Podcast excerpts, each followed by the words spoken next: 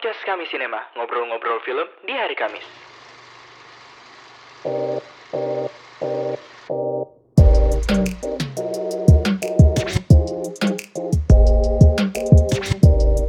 check check it check it check it out Selamat pagi, selamat siang, selamat sore, dan selamat malam buat kalian yang sedang mendengarkan podcast kami, podcast kami Sinema. Dan kali ini di episode 9 udah nonton ini. Oke, sekarang kita udah masuk di episode 9 teman-teman. Dan sekarang kita akan membahas dengan program udah nonton ini. Tanpa menjelaskan kembali programnya, tentu kalian-kalian yang sudah sering mendengarkan pod- podcast kami Sinema yang sangat setia mendengarkan tiap episode, bahkan sekarang udah episode 9, kami mengucapkan terima kasih banyak dan mungkin ini episode yang kalian tunggu-tunggu karena kali ini kami akan memberikan rekomendasi film bagi kalian, khususnya mungkin pendengar yang sekarang adalah mahasiswa yang dikit lagi akan memasuki masa libur panjang. Tentunya kalian butuh rekomendasi film bukan? mengisi waktu-waktu kosong kalian dan kami sudah menyiapkan film-film yang patut untuk kalian tonton walaupun beberapa mungkin ada yang sudah kalian tonton tapi tidak salahnya untuk kalian tonton kembali. Dan untuk tema udah nonton ini kali ini kita akan mengangkat tema tentang makanan. Wah. Dan tentunya seperti biasa tidak hanya saya sendiri untuk di episode 9 kali ini saya telah ditemani temani wah belibet sekali. Saya telah ditemani tiga orang teman saya. Yang pertama ada Awan. Halo. Dan selanjutnya ada Rudra. Yo, what's up? Halo. Dan juga ada Gaby. Halo, halo. Oke, tiga orang teman saya sudah siap dengan rekomendasi film mereka untuk disajikan dan untuk disampaikan untuk teman-teman. Dan tanpa berlama-lama lagi, kita langsung mulai aja. Yang pertama dari Rudra dulu deh. Dipersilakan.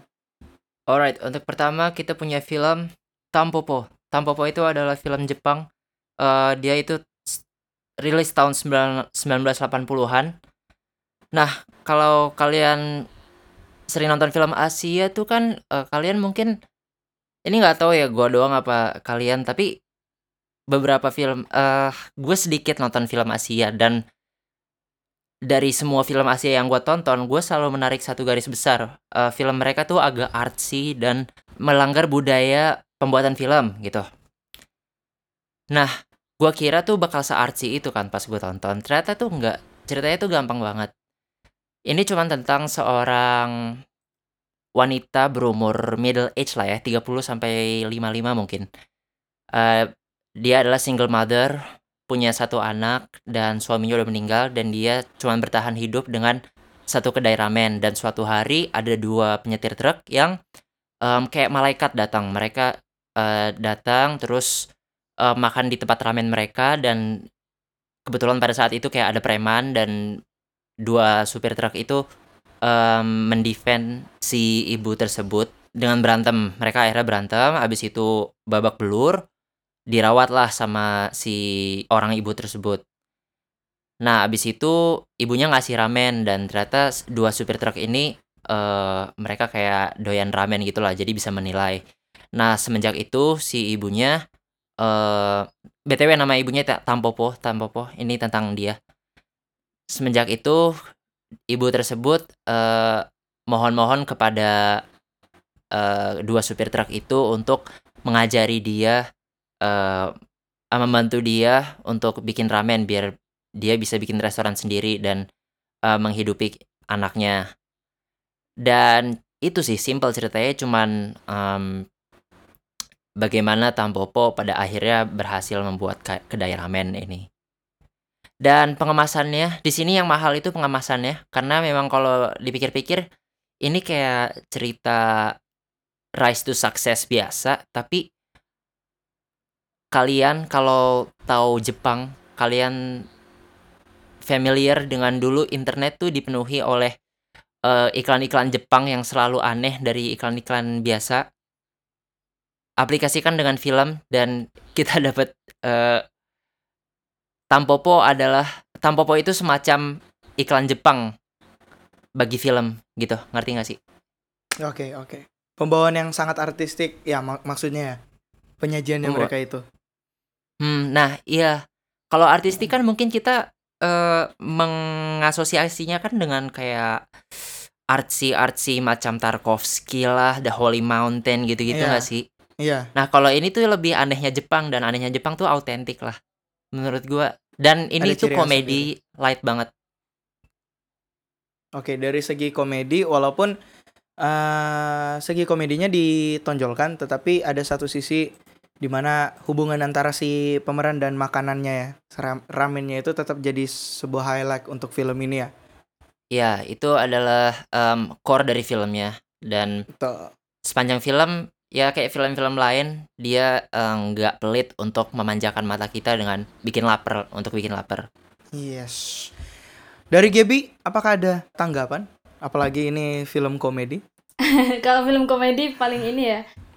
Iya dong. Ya, setuju. Aku emang bener mau nge-highlight ini sih. Nge-highlight sama apa yang dibilang Bang Rudra juga. Emang bener kayak eh, komedinya Jepang tuh emang berasa nyentrik banget. Dan ini nggak sih Bang Rudra kayak apa sih em, gaya ke Jepang-Jepangannya tuh kayak di sini berasa banget sampai ada beberapa kayak tradisi-tradisi di film ini tradisi-tradisi Jepang di film ini tuh yang berasa kental banget gitu dan itu yang ngebuat aku suka sih jadi kayak gimana ya dia ini tentang film tentang makanan terus dia ngebawain tentang ramen tapi kayak tradisi-tradisi Jepangnya tuh masih berasa gitu tes kalau menurut aku Hmm. sendiri ya Iya iya. Dan yang modelnya tuh apa ya? Jadi yang lucu dari film ini kan kalian nonton ya. Yang lucu dari film ini tuh selagi kita ngikutin cerita si Tampopo eh, belajar ramen dengan keridikulosannya kayak dia ngintipin restoran-restoran ramen lain untuk em, belajar bagaimana ramen yang bagus dan ramen yang enggak gitu. Dia beneran kayak ngelihat sampai ngelihat tong sampah, mie yang dipakai itu mie apa gitu-gitu Mhm. film ini tuh meng menyelipkan gue nggak tahu ini hubungannya apa. Sebenarnya kayak nggak ada hubungannya tapi yang bisa ditarik garis besar tuh jadi ada adegan-adegan kecil diselipin di film yang nggak ada hubungan sama cerita utamanya. Intinya mereka ingin menunjukkan hubungan orang hubungan unik orang-orang dengan makanan. Ada yang berhubungannya dengan sesuatu yang seksual ada yang berhubungannya dengan sesuatu yang pembunuhan ada orang yang berhubungan dengan kayak misalnya nenek-nenek masuk sebuah eh, tempat penjual roti terus dia cuma datang untuk nikmatin tekstur empuknya. Oke. terus udah pergi gitu. Nah keabsurd-absurdannya ini yang bikin Tampopo eh, menjadi legendary menurut gue Karena hadirnya adegan-adegan tersebut kayak seakan si sineas ingin menampilkan dan membawakan pesan bahwa benar-benar biar penonton tuh dekat sama kehidupan si tokoh ya. Hadirnya Iya, adegan-adegan seperti itu. iya Oke, dari Tampopo eh, salah satu film yang menjadi bisa dikatakan membawa nama Jepang juga ya lewat Mhm. eh, komedinya di tahun 1985. Kita masih di ranah Asia, lebih tepatnya di Nusantara di Indonesia. Salah satu rekomendasi film yang masih dengan tema makanan yang akan dibawakan oleh Awan. Dipersilakan. Nah, kalau tadi dari eh, timur ya, eh, Jepang, kita sedikit ke barat nih, kita ke Indonesia. Dari Indonesia, aku mau ngerekomendasiin ke kalian film tahun 2018 yang disutradari oleh Edwin, terus penulisnya ada Titin Watimena. Nah, film ini tuh diangkat dari buku dengan judul yang sama, yakni Aruna dan Lidahnya. Sebenarnya cerita ini tuh eh, tentang si Aruna yang harus eh, menyelidi- menyelidiki kasus em, flu burung yang sedang terjadi saat itu. Kebetulan karena si Aruna ini merupakan eh, food lovers dan memiliki teman yang seorang eh, chef profesional gitu. Akhirnya si Aruna ini tuh nggak nggak kerja doang gitu loh, tapi dia juga eh, sambil kulineran gitu loh. Dalam ceritanya itu si Aruna ini eh, harus melakukan investigasi ke beberapa kota yang ada di Indonesia gitu loh. Dari ceritanya sendiri ini tuh kan apa namanya drama keluarga gitu loh, bukan cerita yang yang berat-berat banget. Jadi emang yang cocok banget lah kalau misalkan mau ditonton bareng sahabat kalian, bahkan pacar kalian karena di sini juga eh, memberikan unsur romansa gitu ya. Tokoh utamanya itu diperankan oleh Dian Sastro dan Nicholas Saputra. Nah, kalau misalkan nonton tuh kalau misalkan lihat posternya dulu nih, kita tuh bakal lah ini tuh eh, ada apa dengan cinta apa bukan gitu kan ngelihat ada Dian Sastro dan Nicholas Saputra tapi kalau kita nonton tuh beda banget gitu loh karakter yang mereka di film ADC dengan di sini tuh beda banget gitu loh Oke, Eh, jadi emang Hah? lanjut dipersilakan. Iya.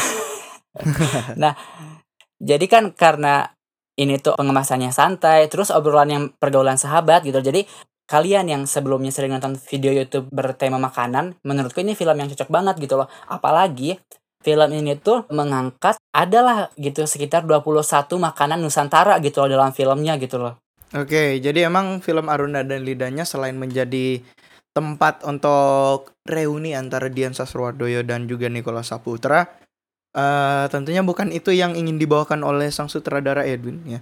Apalagi penulis cer- ceritanya Mbak Titin Watimena, tetapi ada cer- sebuah cerita yang baru dan juga ingin mengangkat tema makanan di mana kita akan disajikan dengan petualangan si Aruna ini ya yang diperankan oleh Dian Sastrowardoyo dan teman-temannya. Dan juga ya itu walaupun kita pasti notice wah ini ADC nih ADC kayak ADC wah. Tapi eh, dengan profesionalitas si Dian Sastro dan juga Nicholas bisa membawakan sebuah cerita yang ingin disampaikan oleh sineasnya gitu. Kalau dari Rudra apakah ingin men- menanggapi tentang film ini? Yoi, gue mau nanggepin. Jadi yang gue suka dari film ini tuh kalau kalian notice em, perkulineran, food journey-nya em, itu di taken seriously. Karena setiap ganti tempat, setiap pindah tempat, selain menjadi tempat perhentian karakter-karakter ini di mana menjadi vehicle mereka untuk tetap bersama, being stuck together. Perhentian-perhentian ini tuh nggak menjadi perhentian doang menurut gua. Nggak kayak dibikin aja udah cukup segini. Bahkan mereka tuh sampai em, memberi informasi yang lebih tanpa kelihatan seperti apa ya propaganda gitu. Kayak misalnya dia berhenti di soto ini, dikasih tahu nama sotonya apa, dikasih tahu daerah mana gitu. Dan menurut gue ini bukannya menjadi kayak em, mungkin kalau ditonton orang luar itu menjadi em, atraksi orang Indonesia, eh, atraksi untuk Indonesia gitu. Jadi menguntungkan pariwisata gitu dengan embel-embel cerita romcom.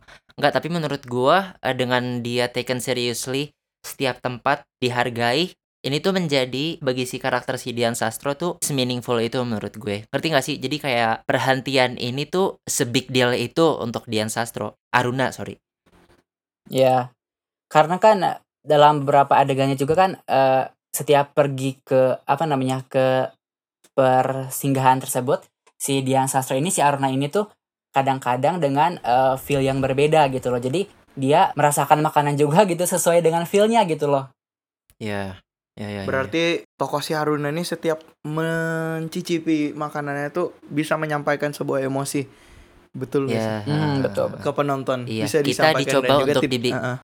Kita dibikin semenghargai makanan seperti Aruna menghargai makanan-makanan tersebut. Yes, betul sekali. Alright, kalau dari tadi kita udah dengerin rekomendasi film tentang Aruna dan lidahnya, kita berpindah ke Hasan Haji dan tangan lihainya. Film kira-kira film apa tuh? Dipersembahkan oleh Gebi, silahkan. Oke, untuk film yang ketiga ini eh, aku bakalan kasih rekomen film yang masih tentang makan makanan. Judulnya adalah The Hundred Food Journey yang tayang di tahun 2014. Film The Hundred Food Journey yang diproduksi oleh DreamWorks Pictures Hah, DreamWorks Pictures ini juga nggak kalah keren. Jadi film ini tuh berasal dari India Prancis. Jadi gabungan gitu kayak em, collab. Mungkin kalau seumpama apa orang mikir nih ya, film tentang makanan asalnya dari India bakal keren nggak sih kayak eh, mungkin ada stereotip-stereotip skeptis-skeptis gitu masa film makanan asalnya dari India gitu ya? seperti banyak kayak anggapan orang tentang India gimana cuman enggak jadi eh, film ini tuh masih sangat eh, memanjakan mata untuk ditonton gitu. Karena film ini tuh sebenarnya menceritakan tentang seorang ayah yang dia tuh punya keluarga yang dia juga apa dia tuh juga suka masak-masak masakan India dia punya restoran di India. Tapi kemudian restorannya itu istilahnya harus bangkrut karena pada waktu itu politik di India tuh lagi nggak lagi nggak karuan lah sehingga restoran mereka tuh jadi korbannya. Nah kemudian akhirnya eh singkat cerita si ayah itu tadi bersama dengan anak-anaknya dia pergi ke Eropa untuk membuka restoran di sana tapi ju- masih dengan masakan India. Nah kemudian hampir mirip-mirip kayak ceritanya apa ya SpongeBob gitu. Jadi di Eropa itu dia ada satu rival lah ada satu rival ada kayak restoran Eropa yang udah berdiri udah lama. Di situ menceritakan tentang gimana konflik-konflik mereka mempertahankan dan membuild up restoran itu dan yang ngebuat keren di sini adalah eh, di segi ceritanya walaupun ini tuh cerita tentang makanan tapi kayak chemistry chemistry tentang kekeluargaannya itu tuh dapat banget gitu berasa deket banget dan konflik-konfliknya tuh kayak nggak yang terlalu dilebih-lebihkan tapi realistis juga gitu sih. Oke, jadi emang The Hundred Foot Journey hadirnya film ini di tahun 2014 selain ingin menyajikan sebuah apa ya? Karena India uh, selain dengan budayanya salah satu yang melekat dengan India tuh makanannya dan Iya betul. uh, dan pengen dibawain bahwa makanan India tuh kalau dibawa keluar kira-kira apakah akan sama dihargainya ketika di rumah sendiri dan juga dikemas dengan uh, kehidupan drama dari keluarga India yang ber apa ya istilahnya ya berpindah tempat ke negara lain dan bagaimana mereka bisa bertahan hidup dan juga pertikaian-pertikaian itu sebenarnya juga jadi bumbu utama dari film The Hundred Foot Journey. Nah, kira-kira Awan gimana tanggapannya tentang film ini? Nah, kalau dari film The Hundred Foot Journey ini eh yang ben- benar kata yang barusan apa namanya Benny bilang gitu gimana eh mau apa ya secara langsung gitu mau nunjukin bahwa sebuah makanan dari ah makanan dari sebuah negara itu apakah masih bisa dihargai oleh eh, negara lain gitu dengan budaya yang berbeda gitu loh. Jadi eh, di sini juga kan menunjukkan persaingan bisnis antara rumah makan si keluarga dari India ini dengan rivalnya gitu dari keluarga yang memang sudah eh, memiliki rumah makan yang besar gitu di situ dan ternyata kan resep dari yang dibawa oleh si keluarga India ini bisa menarik lebih banyak orang gitu loh dengan cita rasa yang baru yang dibawanya gitu loh. Oke, ya bener juga ya kata Awan. Bagaimana mereka sebenarnya budaya dari yang dibawain itu juga menjadi salah satu yang utama. Tetapi nggak bisa dipungkiri bagaimana cara mereka menyajikan montas-montas penyajian makanan itu. Entah itu dari makanan Indianya ataupun dari makanan Perancisnya yang ada di dalam film ini yang juga tidak tidak mungkin tidak meng- menggugah selera para penonton. Dan selain itu juga ya seperti yang aku katakan tadi, bagaimana The Hundred Foot Journey berhasil mematahkan stigma film-film India dan juga berhasil membawa sebuah drama yang hangat dan juga bisa dinikmati oleh para penonton. Dan setelah ini teman-teman The Hundred Foot Journey kita langsung ke next recommendation yang akan dibawakan oleh Rudra. Dipersilakan. Alright, jadi kalau tadi kita udah ngomongin eh, makanan-makanan besar, kaya rempah. Sekarang Sideways ini dia fokusnya lebih ke wine. Jadi Sideways itu menceritakan eh, ada dua sahabat. Nah, salah satu sahabatnya ini tuh pengen nikah. Makanya kalau budaya di sana tuh em, mungkin semacam bachelor party-nya gitu kali ya. Iya gak sih? Kalau cowok Oke, namanya iya, bachelor benar. party kan gak sih ya? Iya, Ya gitu betul lah. betul. mungkin ini bachelor party. Setahu gua karena bachelor party itu kayak cuman semalam gitu. Tapi ini ini adalah minggu terakhir dia bebas gitu. Nah jadi mereka tuh rencananya mau ngikutin maunya salah satu sahabatnya yang gak nikah. Nah si sahabatnya yang gak nikah ini em, dia orangnya kayak pemalu. Terus intinya lebih didominasi sama yang satu ya. Satunya tuh lebih laki lebih ganteng. Yang satunya tuh kayak cupu gitu Nah, nah mereka itu jalan-jalan dari kampung ke kampung nyobain wine-wine asli dari daerahnya. Dan sebenarnya film ini nggak terlalu fokus ke sana. Ini sebenarnya cerita road trip. Ini sebenarnya cerita eh, persahabatan yang karakter studinya sekompleks itu. Tapi nice aja gitu untuk penggemar wine. Cerita ini disurround oleh dunia mereka. Jadi mungkin bisa mereka lebih relate atau ya dengan obsesi-obsesi detail yang mencapai level nerdiness para karakter ini sampaikan eh, mungkin bisa appeal untuk mereka. Oke, jadi memang bagaimana disajikan perjalanan si dua tokoh utama ini tentang bagi- bagaimana mereka akan memasuki fase baru si salah satu karakter ini dan juga bagaimana Iya. wine wine itu bisa jadi salah satu tolak ukur bisa jadi salah satu yang menjadi un- eh, elemen penting ya dalam kisah Iya, hidup mereka. iya. Heeh. Nah, kalau Gaby? jadi vehik Ah, sorry.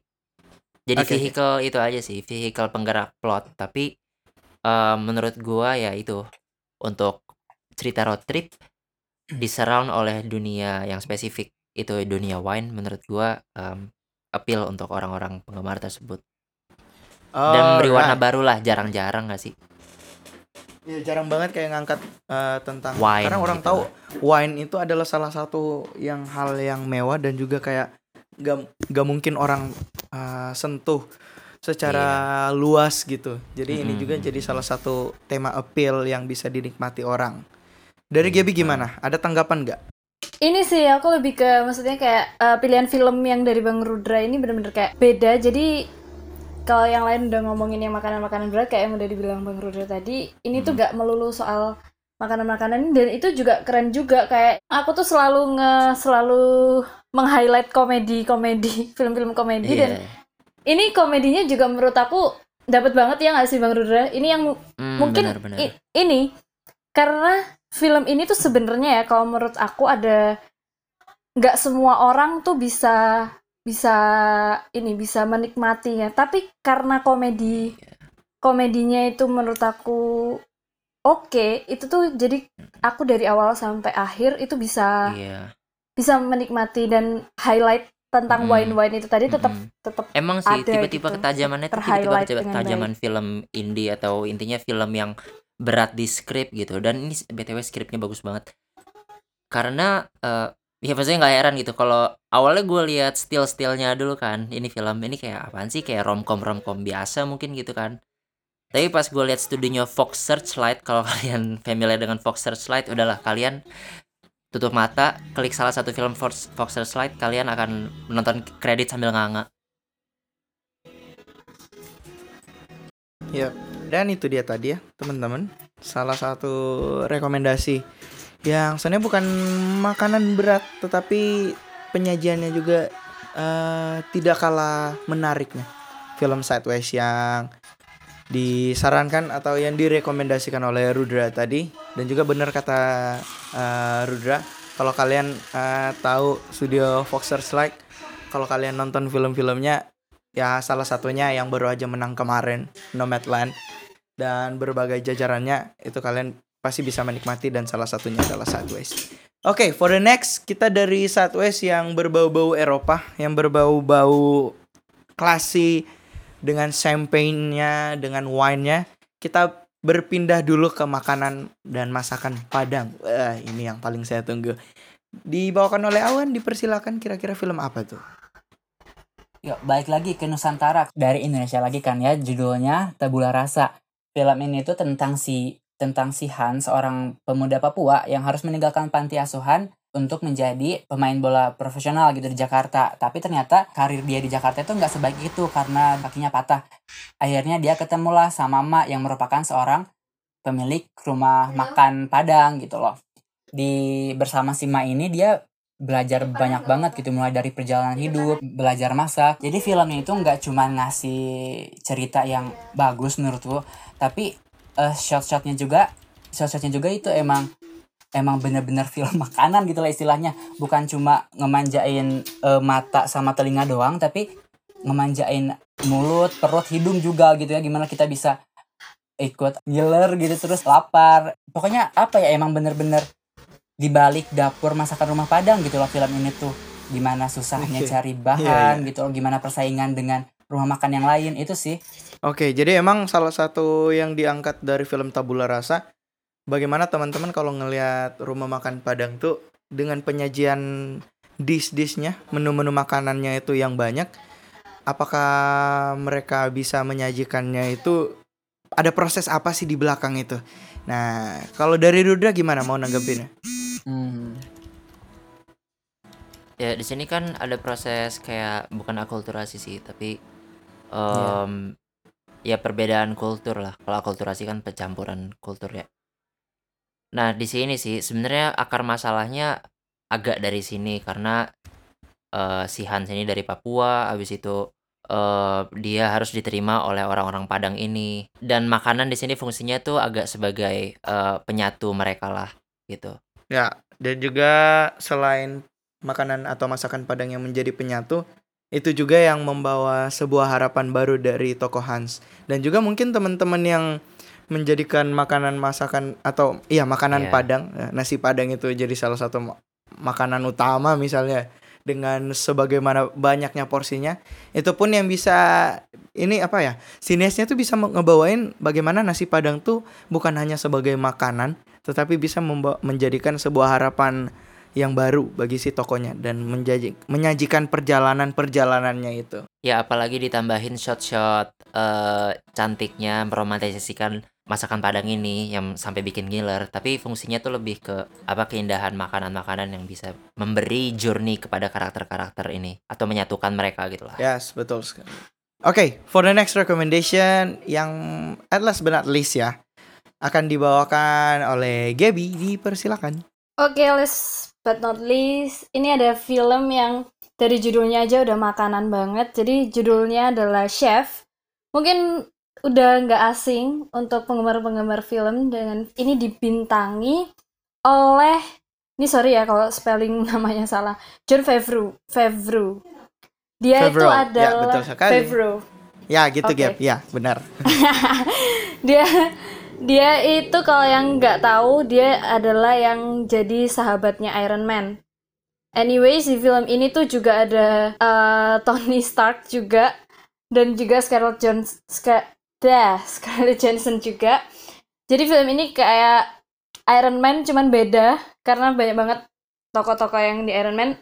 Balik lagi ke film Chef. Jadi film ini menurut aku salah satu film tentang makanan yang paling seru karena dia itu eh, menceritakan tentang perjalanan seseorang yang membangun ini membangun kembali citranya. Jadi dia udah habis kerja di restoran tetapi citranya terus eh, buruk karena kena kritik karena dikritik oleh kritikus makanan. Akhirnya dia dipecat dan dia kembali eh, merintis sejak awal lagi untuk membangun bisnis makanan. Tapi bedanya sekarang dia itu eh, bisnis makanannya adalah food truck. Dan menurut aku aku tuh suka banget sih sama film ini karena apa ya kayak jadi dulu tuh sempat ada acara food truck gitu aku lupa di channel apa dan aku tuh suka banget ngikutin itu. Dan di film ini itu tuh juga nggak kalah seru. Jadi kayak eh jualan gitu di food truck itu kayak seru banget.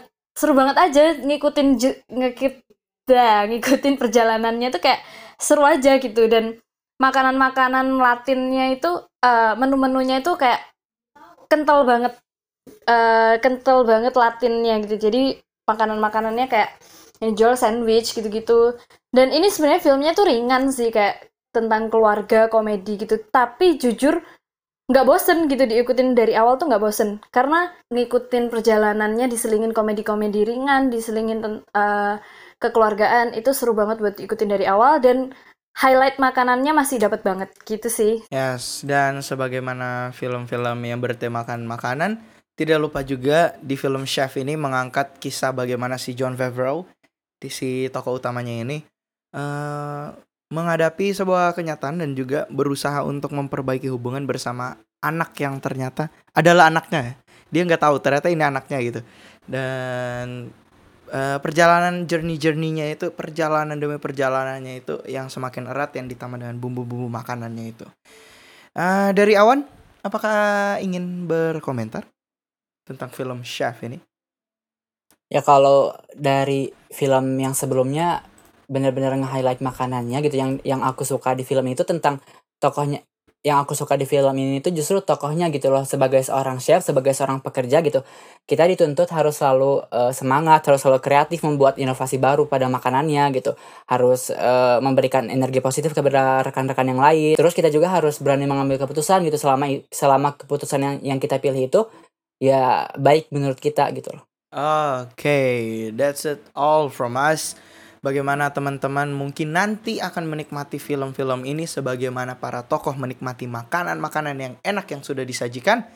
Dan semoga rekomendasi film kami bisa menjadi sebuah list tontonan yang akan mengisi waktu liburan panjang kalian baik kalian yang akan yang sedang kuliah ataupun kalian yang sedang di bangku sekolah ataupun kalian yang sudah kerja mungkin ya ingin menikmati waktu-waktu luang kalian kami sudah menyajikan rekomendasi dan sebagaimana makanan tersebut enak dipandang cerita-ceritanya juga eh, hangat dan bagus untuk kalian ikuti. So, that's it all from us. Sampai jumpa di episode podcast kami sinema selanjutnya dan juga episode udah nonton ini selanjutnya. Akhir kata saya Benny pamit dan juga teman-teman pamit. Selamat pagi, selamat siang dan selamat sore dan juga selamat malam. And goodbye. Goodbye. Goodbye. Goodbye, goodbye, goodbye. Check it.